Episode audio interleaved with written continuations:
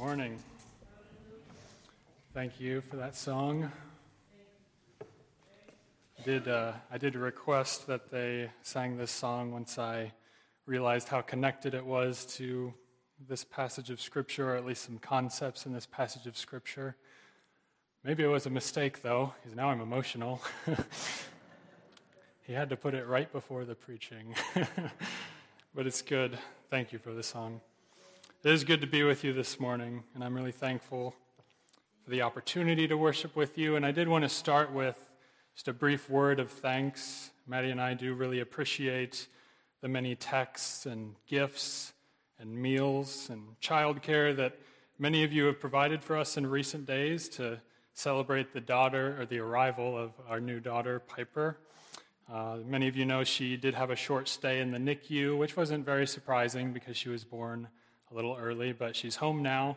She just came home yesterday, so uh, mom and mom and Piper are both doing fine. Uh, they're, they're, doing great, and uh, the older daughter is also fine. She's trying to figure out what's going on and why she has been dethroned, but uh, she likes her little sister for now, and. Uh, and we're very grateful to have you as our new church family. And as I studied for today, I was reflecting that it, it really it really wasn't that long ago that my wife and I hopped on a plane to come visit a town that we thought was pronounced Ypsilanti, and uh, just to see if this was a good fit. And, and I know it wasn't that long ago, but in, in some ways it feels like it was a different lifetime. And I've heard other people describe major life changes and how they kind of mess with your perception of time, and, and that's been my experience as well. Um, one of the reasons I bring this up in part is because I want to continue the discussion that we started on that Sunday when I candidated from Second Corinthians.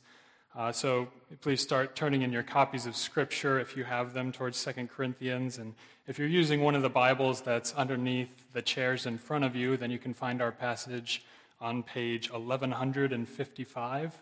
It's page 1155 on the Pew Bibles. I don't expect you to remember, but the question that I believe Paul is asking and answering in the early chapters of 2 Corinthians is how does ministry happen? And the answer from chapter 5 that I preached to you a few months ago in October was that confidence enables ministry. And I wasn't just saying that people who are generally confident can do more ministry. That's not what Paul was saying either. I wasn't admonishing you to be more charismatic and have higher self esteem. No, the passage was elevating a specific kind of, of confidence a confidence in the promises of God, specifically, a confidence in the promises, or the promise rather, of resurrection. And I did my best to show you from those 10 verses in 2 Corinthians 5 that when we truly believe that a physical resurrected body is coming to those who know Christ, when we really believe that, it changes not only the way we live, but the way we do ministry. When we are confident that this life is not all there is, there's another body coming, it frees us up to do ministry with abandon and to go all in on living a life for the glory of God and the discipleship of others. And this morning, we're going to jump backwards in the book of Second Corinthians, all the way to the beginning, and start fresh at the beginning of Paul's argument. And, and one thing to remember when you read this, this letter that Paul wrote 2,000 years ago, when you read Second Corinthians, you need to remember that we're jumping not only into the middle of a conversation, because this isn't the first letter that he'd written to them, we're also jumping into the middle of a relationship, a relationship between Paul and the church at Corinth. They have shared experiences together, and that changes the way Paul communicates with them. And Paul is writing them this letter for a specific reason. Let's just look at those first two verses in the letter. The first two verses, I'll read them for you. It says, Paul, an apostle of Christ Jesus by the will of God, and Timothy, our brother, to the church of God which is at Corinth, with all the saints who are throughout Achaia. Grace to you and peace from God our Father and the Lord Jesus Christ. And because of the shared history and ongoing relationship between Paul and the Corinthians, when Paul identifies himself as an apostle in that first verse, that may have rang a little bell in the mind of the Corinthians. Because they're kind of in the middle of a controversy. Paul is actually kind of fighting for his life and fighting for the affection of this church. There were false teachers at Corinth, and they were claiming that Paul is no true apostle. Now, this isn't the only time that Paul introduces himself as an apostle, but when he does it here, he's making a statement I am a true apostle. And even when he says the word affliction, we didn't read this verse, but in verse 4, he says the word affliction. And I also believe that the original audience would have thought that to be significant as well, because this controversy that they were in with false teachers at Corinth, really what they were saying against Paul is that he is going through difficulty. He's being beaten, he's being imprisoned. Things are hard for Paul. He must not be blessed by God. No true apostle would go through the suffering that Paul is going through. That's the type of thing that they were saying about him. They were using Paul's trials and difficulties in ministry as evidence that God was against him. And we don't need to search too hard to find churches and denominations who make this same error today. Those who say, all you need is more faith, and you can have your best life right here. All you need is more faith. And incidentally, the way they would have you show your faith is by giving financially to their ministry. That's how we know that you have faith. But this wrong view of God and this wrong view of suffering isn't only out there, it's also in here, in my heart and in your heart. This wrong view of suffering. When a string of bad things happen to you, the bills are piling up, the kids are rebelling, marriage problems, financial problems, health problems. Maybe you get injured and can't work. Maybe God takes someone close to you. Whatever the suffering is, sometimes we are tempted to respond by questioning if we have done something wrong to make God do this to us. And this is unfortunately a common way that people view God. The problem is it's totally pagan and I mean that quite literally. Like that, that's how the Greek gods work, not Yahweh, not the God of the Bible. On one hand, it's fitting that Paul has to answer a pagan argument at, uh, to the church in Corinth, because if you know your biblical maps, Corinth is very close to Athens, which was the heart of Greek thinking and culture just a few hundred years before Paul wrote this letter. Uh, but, uh, but it appears that a little pagan thinking has infiltrated the church at Corinth. Things going well in your life? Well, you have the gods to thank for that. Things not going so well? You must have upset the gods. You better see what you can do to appease them. So, Paul writes the letter of Second Corinthians in part to answer these attacks on his ministry and his apostleship. And as he defends his ministry, we get to hear his philosophy of ministry the book of Second Corinthians is so valuable for us to study today, not only because it tells us about who God is, but because it tells us how ministry happens. So, the next handful of times that I have the opportunity to preach to you on a Sunday morning, I'll be preaching from Second Corinthians with the overall topic being How does ministry happen? And today, specifically, Paul will talk about suffering and comfort, some familiar verses. He will instruct us on how to respond to difficulties in our life and how we should view God in the midst of our pain. He answers the questions Is God distant from us in our suffering? Is he punishing us for sin? Did God lose control of the universe and now I'm subject to random chaos? Let's look at the passage. I'll read the first 11 verses of the book for you. I'll start in verse 3 because I already read that greeting. So I'll read verses 3 through 11. Follow along in your copy of Scripture. Blessed be the God and Father of our Lord Jesus Christ, the Father of mercies and God of all comfort, who comforts us in all our affliction, so that we will be able to comfort those who are in any affliction with the comfort with which we ourselves are comforted by God. For just as the sufferings of Christ are ours in abundance, so also our comfort is abundant through Christ. But if we are afflicted, it is for your comfort and salvation. Or if we are comforted, it is for your comfort, which is effective in the patient enduring of the same sufferings which we also suffer. And our hope for you is firmly grounded, knowing that as you are sharers of our sufferings, so also you are sharers of our comfort.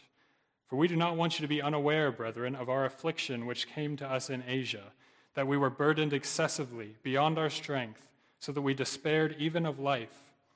Indeed, we had the sentence of death within ourselves, so that we would not trust in ourselves, but in God who raises the dead, who delivered us from so great a peril of death and will deliver us. He on whom we have set our hope, and he will yet deliver us. You also joining in helping us through your prayers, so that thanks may be given by many persons on our behalf for the favor bestowed on us through the prayers of many. As we seek to wrap our minds around the message that Paul is trying to give to the church at Corinth, it will be helpful to start with a truth that is taught in our passage and I also believe it to be somewhat of a self evident truth. In your notes, it's called an anchor point. I'll put it on the screen here. This is called an anchor point because we need to remember it and stay close to it as we examine the text in order to get a greater understanding of the entire text. Sorry, it looks like it's cut off a little bit on the screen, but it says that pain is the soil in which comfort can grow. And, and that statement really comes from that first phrase in verse 4 if you look in your Bibles, it says, Who comforts us in all our affliction. And that word who isn't a question word. That's not a question. That's a, that word who is actually a pronoun. It's basically saying that God is the one who comforts us in all of our affliction. And this is an awesome statement about God, who he is, and how he relates to his children. But don't miss the context in which God's comfort comes it's in affliction, it's in pain. Similar to how faint light can be seen in darkness, or how warmth is the most soothing when you come inside after being out in the cold for a long time, or how the flavor of food is exaggerated when you're really hungry. God's comfort is felt most deeply and often comes to us in the midst of pain and affliction. So stay anchored to this. Pain is the soil in which comfort can grow. That, however, is not the big idea of the text. That's just something I want you to rem- remember as we look at the text. The big idea, the message that I want you to walk out of here thinking about and contemplating, is that God provides pain on purpose. And I do realize the possible recoil at the thought that God gives pain. I do think the songs that we sang were helpful in us grasping this truth. I think many of us, though, would prefer to say that, that God doesn't make us suffer. He just, he just allows it, right? I mean, I mean, think of the story of Job. Satan wanted to make Job suffer, and, and God allowed it to happen, but it was Satan who did it. And in response to that, I would say, yes, think of the story of Job and look at who that story points to as the ultimate source of his suffering. This may be the most famous story of suffering in the Bible. And after Job loses everything, including his children, this is what he says. He said, Naked I came from my mother's womb, and naked I shall return there. The Lord gave, and the Lord has taken away. Blessed be the name of the Lord. This is just Job's summary of his interpretation of what's happened so far. But this isn't the only place where the story of Job attributes what has happened to God. This is the very first chapter. Look at the very last chapter in the story, 42, chapter 42, verse 10. The Lord restored the fortunes of Job when he prayed for his friends, and the Lord increased all that Job had twofold. And all his brothers and all his sisters and all who had known him before came to him, and they ate bread with him in his house, and they consoled him and comforted him for all the advers- adversities that the Lord had brought upon him and each one gave him one piece of money and each a gold ring. The very first chapter of Job and the very last chapter of Job attribute the pain and suffering that Job went through to God. Was Satan involved? Yes, he was involved. We know how the story goes. Satan wanted to tempt and trick Job into forsaking God, but Satan was merely a pawn in God's sovereign plan. And if we're really going to believe that God is sovereign, which is probably the most comforting attribute of God when we think about suffering, if we're really going to believe that God is sovereign and in control of everything, then we must believe that God doesn't merely allow pain, He causes pain in order to accomplish His purposes. This truth about God's provision of pain isn't only about his sovereignty, it's also about the fact that he's a father. He's a father who cares more about his children than they care about themselves. Do good fathers ever withhold something from their kids? Even things that their kids think they want? Even things that their kids think will be harmful if they don't get them? Yes, good fathers do that sometimes. Do good fathers ever force upon their children something that they don't want, even when the kids think it will be harmful? Good fathers do that too. The goodness of a father is not determined by whether his children approve of him. I think we recognize this. If I was looking for my two year old's approval, I would only feed her cheese and crackers. That's all she would eat. But that would not be good for her, no matter how much she thinks she wants it. As we think about pain, suffering, trials, one of the biggest errors that we can make is to think that it's random or meaningless or a punishment for something. But if you know Christ as your Savior today, that couldn't be further from the truth. These first 11 verses in 2 Corinthians show us that God provides pain on purpose. And it tells us what some of those purposes are. We don't get to know everything that God is doing. The Bible isn't meant to answer every question that we have, it's meant to ask, answer the questions that we should be asking. But in His mercy, God has revealed two opportunities that come to us in our pain. And this first opportunity is in your notes. Opportunity number one your pain can give others comfort and salvation. And this comes from verses 3 through 8 in our text today. And now, if that word salvation doesn't sound quite right to you at this point, you're probably not alone, and we'll get to it. But for now, let's look at verses 3 and 4 one more time. Verses 3 and 4 say, Blessed be the God and Father of our Lord Jesus Christ, the Father of mercies and God of all comfort, who comforts us in all of our affliction, so that we will be able to comfort those who are in any affliction, with the comfort with which we ourselves are comforted by God. Your pain can give others comfort. That's one opportunity that you get when you suffer. Now, if our pain is somehow going to be a conduit or a pipeline for comfort to get from one place to another, then we better be sure that we are hooked up to the true source of comfort. And this passage says that God is the Father of mercies and the God of all comfort, meaning there's no comfort that isn't from God. All true comfort comes from Him. We're tempted to look in other places for comfort, though, aren't we? maybe in a good night's sleep. You can tell I'm thinking about sleep in this stage of life, my wife more so. Maybe we're tempted to look at our health for comfort or a big paycheck or a solid emergency fund. These, these are called if onlys. If only I could get a good night's sleep, then I wouldn't be so grumpy. If only I made a little bit more money, then I would feel secure. Then I could be generous. If only, if only. Where do you look for comfort? Maybe at the bottom of a big bowl of cookie dough ice cream. Maybe not.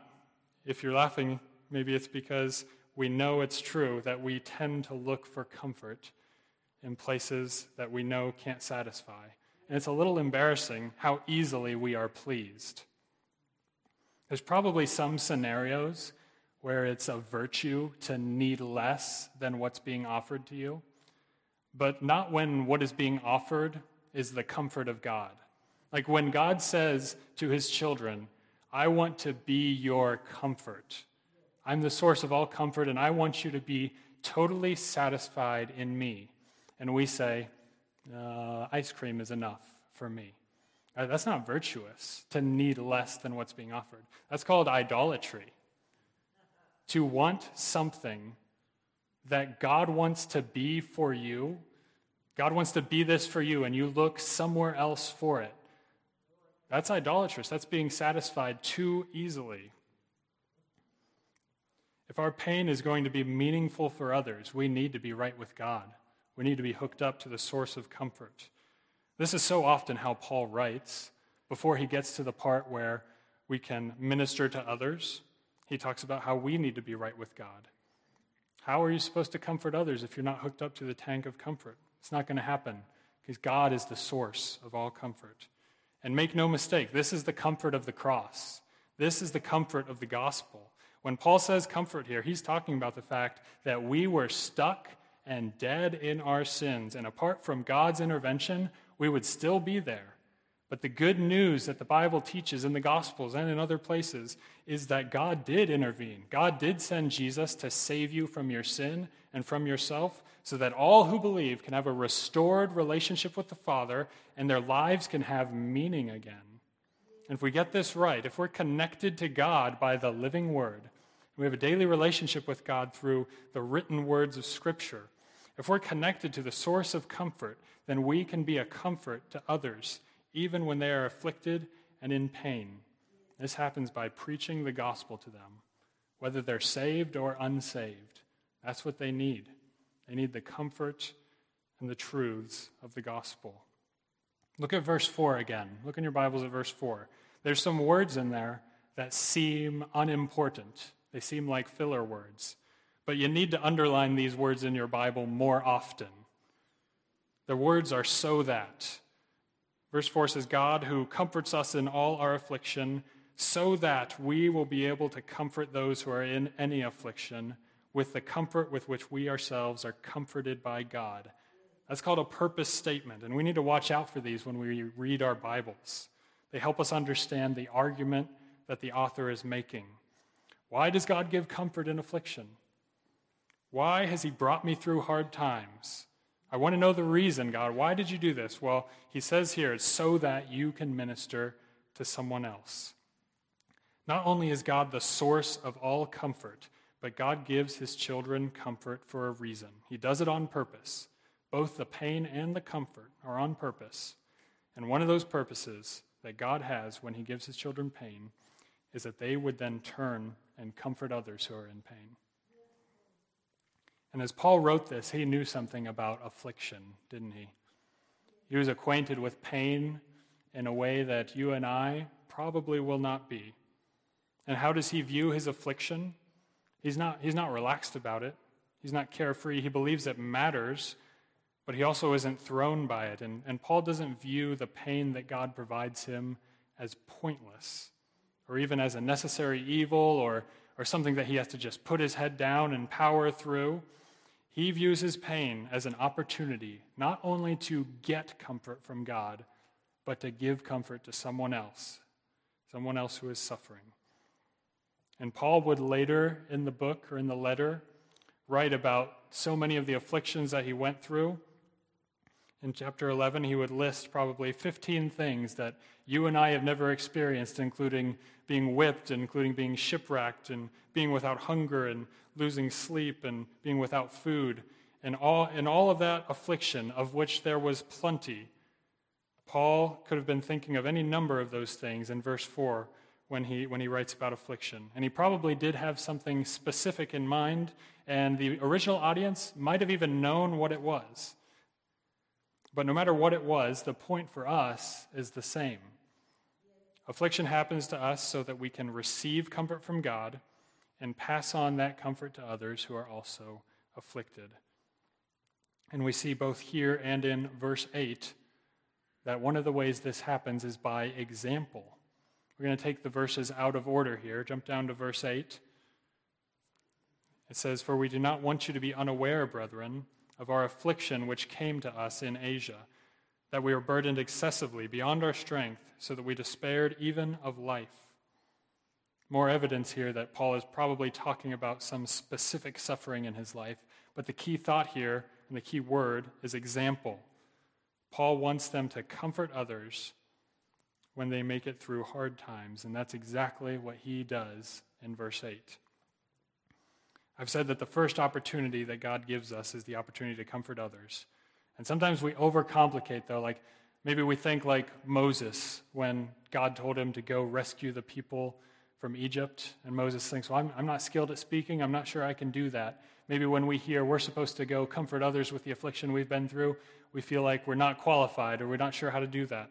Well, that's okay. Like, you don't always have to speak in order for people to see this. This happens by example when you live in close community with other believers. That's why we call this a community of grace. A lot of your life should just be visible. The way you respond to difficulty should be visible to those around you. And there definitely comes a time to speak up. There comes a time to give verbal testimony.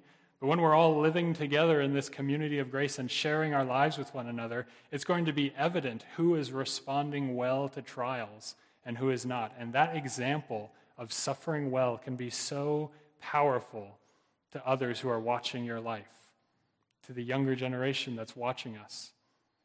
Like it's, it's important to live well, obviously. It's important to suffer well for our own sake and for our joy in the gospel. And it's important to tell the younger generation this is how things are. God does things for a purpose. But what are they going to remember? They're going to remember how you actually acted when the bills were piling up, when someone attacked you unjustly. They're going to see your example. And this is what Paul is elevating in himself. We didn't want you to be unaware of the affliction we went through. We wanted you to see how we respond so that you know how to respond when something similar happens to you. Close community life causes people to see the way that we respond to our afflictions. And this is also fleshed out in verses 5 and 6, where we see that both the suffering of Christ and the comfort of Christ are shared with his people, and then they share them with one another, and that the comfort often comes through the pain that God provides. Look at verses 5 and 6 again. For just as the sufferings of Christ are ours in abundance, so also our comfort is abundant through Christ. But if we are afflicted, it's for your comfort and salvation there's that word that maybe some of you are wondering about. If we are afflicted, it's for your comfort and salvation. Or if we are comforted, it's for your comfort, which is effective in the patient enduring of the same sufferings which we also suffer. Now, this passage can be kind of a mouthful at times. That's one thing I noticed as I was uh, studying for this. Like, which, which comfort are we talking about here? Is referring to what? Kind of a mouthful, but it's basically saying that first we share the suffering with Christ and then we share the comfort. Next, our affliction and our pain is the comfort, um, is for the comfort and salvation of others. The affliction and pain that we experience is for comfort and salvation of others. But here's the thing our comfort is also, or Paul's comfort is also for the comfort of others. Confused yet? I'm getting a little confused up here. Paul is saying whether he gets comfort or pain, it translates to something positive for the Corinthians. Whether I'm afflicted, whether I'm comforted, it's for your comfort. But how is Paul's affliction for the salvation of the Corinthians? What does he mean by that? Really, as you, as you look into it, it, it comes down to two possibilities of what Paul could be, mean, could be meaning when he says that my affliction is for your salvation. He could mean that it's for their sanctification. At first, that sounds like a little bit of a leap. But actually, when Paul writes about salvation in the New Testament, he writes about it in past tense, present tense, and future tense, all over the place. The theolo- theological words for this are justification, sanctification, and glorification. They're all part of this umbrella term, salvation. So we are saved, and we're being saved, and we will one day be fully saved. And it's not a contradiction there. So it could be that Paul is saying, my affliction is for your sanctification, meaning I'm willing to stand up to these false teachers, even though they're slandering me, even though they're attacking me, even though they're tearing down what I've built in Corinth for your sake. I'm willing to stand up to them and go through more pain so that you can continue to be sanctified by the gospel ministry that I've built in your town. He could mean that. He could mean sanctification. Or he could be referring back to the establishment of the church in Corinth. He could be saying, It was through my labor and my toil that there is even a church in Corinth to begin with. And you would have never heard the gospel if I didn't go through the pain and affliction of uh, groundbreaking gospel work there. That's what Paul is saying. One of those two things, maybe a little bit of both. That uh, my affliction has resulted in your salvation. He's not taking credit for their right standing with God. Obviously, that comes only through Jesus' suffering. but Paul shared in that suffering in order to get the gospel to them in a way that they could understand it.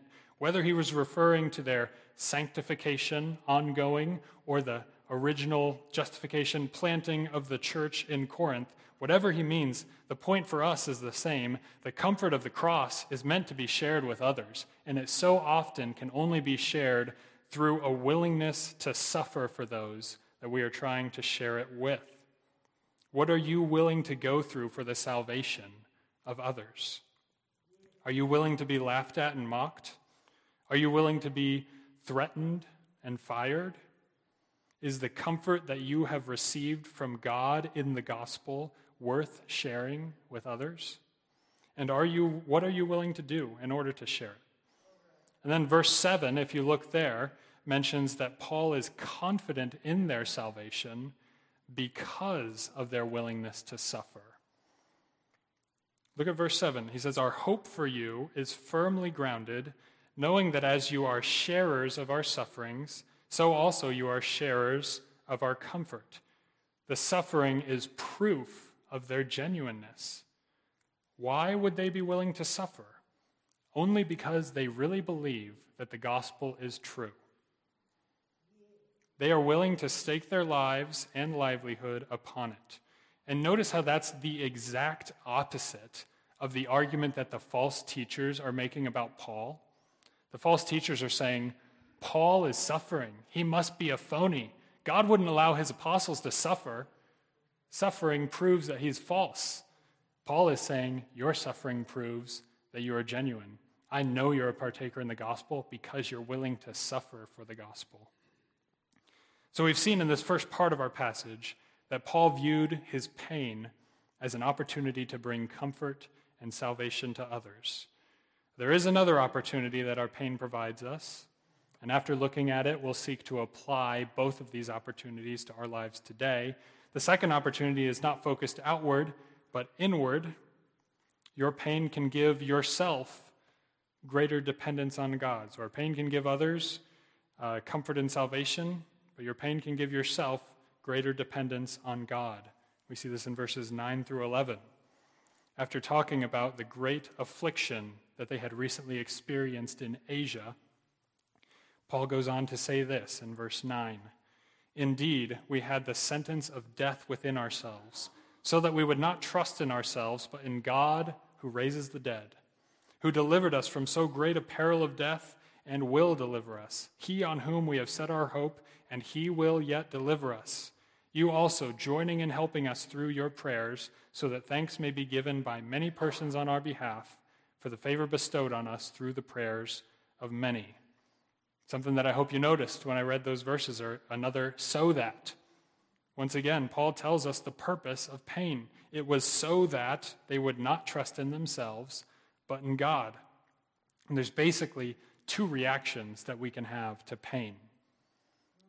It's either despair or dependence. Pain can frustrate us and cause us to turn inward and think about ourselves more, or it can get our attention and turn our gaze to God and encourage us to lean on God, the one who graciously gives us pain for a purpose. And your pain is designed to make you depend on Him more. C.S. Lewis put it this way He said, Pain insists on being attended to God whispers to us in our pleasures, speaks to us in our consciences, but shouts in our pains. It's his megaphone to rouse a deaf world. And what do they need roused to? What about God does Paul emphasize in these last three verses? What do we need reminded of when we're going through difficulty? Well, there's two reminders in your notes. The first one is future deliverance. That's what we need reminded of when we're in pain future deliverance. He calls God the God who raises the dead. And I know this seems simple, but sometimes we forget simple truths. We don't serve a God who prevents suffering. We serve a God who gives us suffering, brings us through it, and delivers us on the other side of it. And when we're talking about death, he raises us on the other side of it. The greatest affliction and the greatest suffering that humans are going to experience is death. And we aren't promised protection from it, but deliverance through it. And as I meditated on this concept, a story came to mind, and many of you are familiar with it. The most famous Puritan work of all time is Bunyan's Pilgrim's Progress, which is an extended allegory to tell the story of the Christian life. And nearing the end of Christian's journey to the celestial city, you, you may remember he had to cross the river of death. He was with someone named Hopeful at this time, so the characters are Christian and Hopeful. And there's, a, I'd like to read this portion of the dialogue that they have as they're crossing the river of death which is symbolizing physical death, but is portrayed as deep water that they have to walk through, and they even have to sink underneath. It's so deep that they can't touch the ground, but they have to cross it in order to get to the celestial city. Christian says, Ah, brother, surely if I was right with the king, he would rise now to rescue me. But on account of my sins, he has brought me into this snare and has abandoned me. Then Hopeful said, my brother, you have quite forgotten the text where it is said of the wicked, For there are no pains in their death, and their body is fat. They are not in trouble as other men, nor are they plagued like mankind. These troubles and distresses you are experiencing in these waters are no indication that God has abandoned you. Rather, they are sent to test you to see whether or not you will recall the evidences of his past goodness and rely upon him in your present distresses. And this encouragement that Hopeful gave to Christian strengthened him, and he again began to see some of the glory that was waiting for him on the other side of the river of death. And it motivated him to keep going, to keep going in faith, and to believe that God was going to deliver him even from a trial as death. We should not think of difficulty and affliction and pain as something to be avoided at all costs. We should rejoice at the suffering God stewards to us and seek to increase our dependence on God as a result on it, intentionally remembering all the good things that God has done for us, both now and in the past. Because suffering can really drown out the very real blessings that are in our life. And if we really look at our lives soberly, we start to recognize just how good of a God we do serve. And this is true even for people who have had truly very hard lives. I don't consider myself among those who have suffered much in their physical bodies.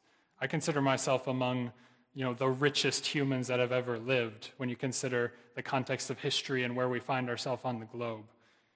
But no matter the suffering that you experience personally, we can have confidence that God gives us the suffering that He does give us for a reason. And future deliverance is the first thing that Paul thought his, his readers needed reminded of. The second reminder is help from God's people. Look at verse 11, the last verse, where Paul expresses his thankfulness to the church for their assistance. He says, You also joining and helping us through your prayers, so that thanks may be given by many persons on our behalf for the favor bestowed on us through the prayers of many. We don't only need reminded of future deliverance when we're in the midst of pain, we need to be reminded that God's people are here to help us. This is what it means to be part of a community of grace. Paul believed that the prayers of the Corinthians were a help to him in the suffering that he described as being burdened excessively beyond his strength. And one of the ways, one of the most obvious ways to express your dependence on God is to pray and ask for deliverance. But here the emphasis is on other people were praying for Paul. And there was favor bestowed on Paul because of the prayers of his brothers and sisters in Christ. He's so dependent on God, and that made him thankful for the prayers that were given to him, or given for him. And we've arrived at the end of the passage. God provides pain on purpose. Why does he do it? Well, to give opportunities. And, and two opportunities that God has revealed in this passage is the opportunity to bring others comfort and salvation, and the opportunity to increase our own dependence on God. How does this passage and these truths change the way that we live? We've got this mental shift, but how does, how does it change the things that we do? And I have five questions for each of us to consider as a result of knowing that God provides pain on purpose. And think of these questions and even the categories of these questions as a starting point I'm going to offer some thoughts on each of them, but I think they'll be more valuable for you to delve into on your own. Each of these questions is from their own separate category. You'll see it on the screen here. The first category is inward. How should I think about my own pain? And we kind of already talked about we should think, as a, think of it as a gift from God that reminds you of how dependent you are on Him. This applies to everything from stubbing your toe to a broken leg, everything from seasonal allergies to terminal illness. All of your pain can result in a greater dependence on God and a reminder that you're not God. I'm not trying to say this as if it was easy. I'm not even trying to say it as if it's natural or something that you can do apart from supernatural intervention. The natural response to pain is complaining and anxiety, fear. But followers of the sovereign God should seek to put off complaining and to put off anxiety and to replace it with thanksgiving and prayer. Because although it doesn't feel like it when we're suffering, we have faith that God knows what He is doing and that it is good. We're too quick to question God's goodness, when instead we should be questioning whether we even know what goodness is. Go back to the example of the kid that only wants cheese and crackers. They genuine, genuinely believe that that would be good for them.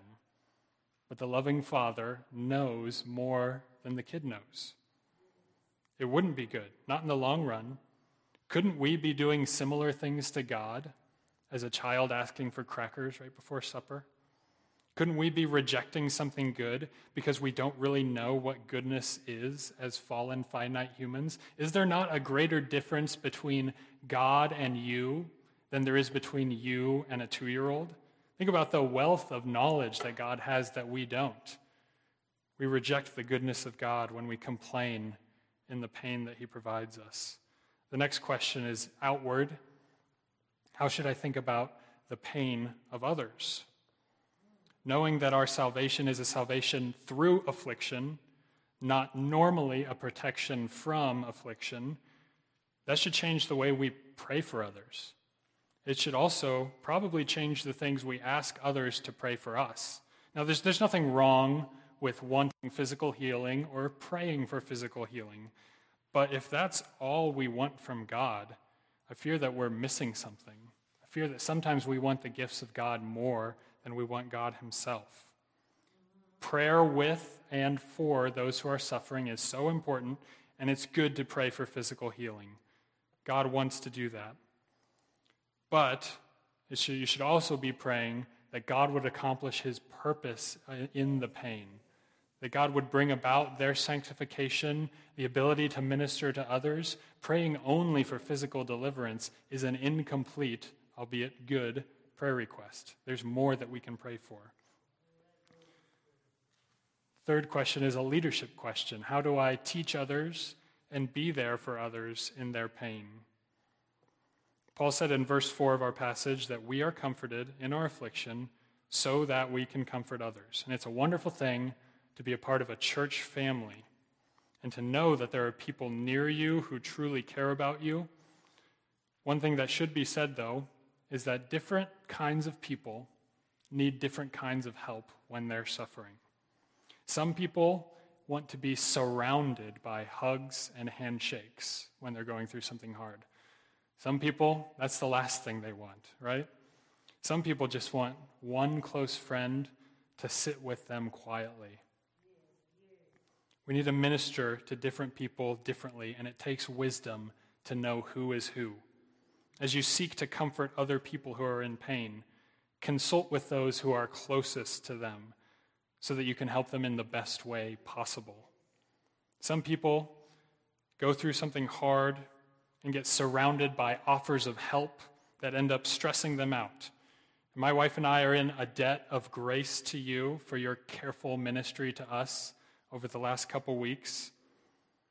Like to, to give an over the top example of something that didn't happen, it would not have been helpful for us if there was a reception waiting at our house when we came home with our new preemie baby. And there's this parade of people who want to hold the baby. Obviously, that would never happen, but I'm just giving you an example of that could be a good hearted intention, right? We want to be there, we want to help you. What we got, though, was text messages and conversations of, hey, we're available. We can help you if you want, no expectation. That's actually helpful. That's really helpful, and we are in your debt for that. That's how you minister to someone wisely, so thank you. The fourth question is corporate. How do we build a culture where we can suffer together and rejoice together. In verse 8, Paul said, We don't want you to be unaware. How easy it would be to jump over that phrase as if it wasn't significant for our lives as a church family. He wanted to share his affliction with the body of Christ. Do you have to share every hard detail of your life with everyone? No. That's not what I'm saying. That's not what Paul is saying. That's not what Paul is doing. But he's setting an example of involving brothers and sisters in Christ in the hard parts of our lives. God has set us up to live in community. Christianity is not Jesus and me, it's not a solo endeavor, it's a journey that we're on together, joined together, baptized together into one body. That's why we call the church, once again, a community of grace. And that's one of the reasons that church membership is so important. It can be such an anchor in someone's life. And you start to realize it when you know people who are suffering that don't have that church family. It's become very real for, for Maddie and I, who know some individuals going through difficult things right now. And we're not close to them geographically anymore. And it's so easy to, to help people when, or to help them get the help that they need when they are connected to a church. But when you're not connected to church, like what do you, what do you do? Where do you go for help?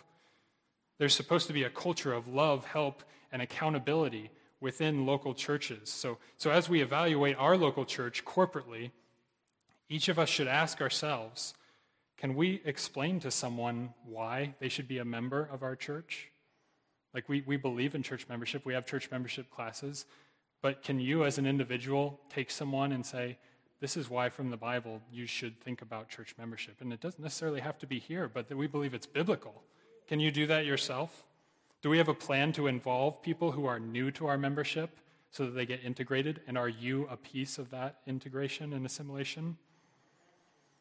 Could you help a new member from being overwhelmed by cliques and groups, or would they easily be overwhelmed by cliques and groups? Are you someone who is welcoming without being overwhelming? We should ask ourselves are we contributing to the culture that encourages the sharing of life with one another so that others feel free to share their joys and their burdens?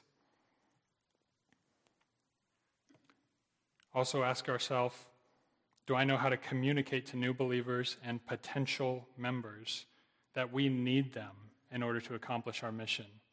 And I really think this one is important, particularly for some of the upcoming generations.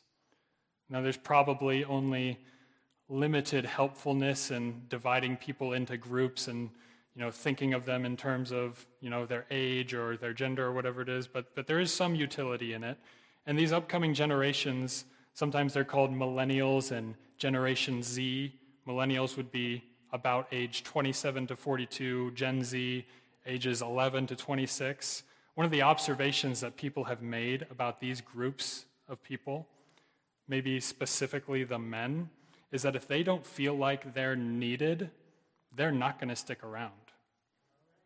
Can you communicate to someone why they're needed in the church? Why they're needed for the culture of rejoicing and suffering and bearing one another's burdens? Is that something that you have the ability to explain to someone? The fifth question is a Godward. Does this theology of pain reveal that I have the wrong view of God? Suffering is a reminder that we're not God, we're weak, and we need a Savior. And additionally, I know that it's easier to think of God as the source of comfort than it is as the source of pain. But the Bible does make clear that He is sovereign and providential over all both our comforts and our afflictions ultimately are coming from Him.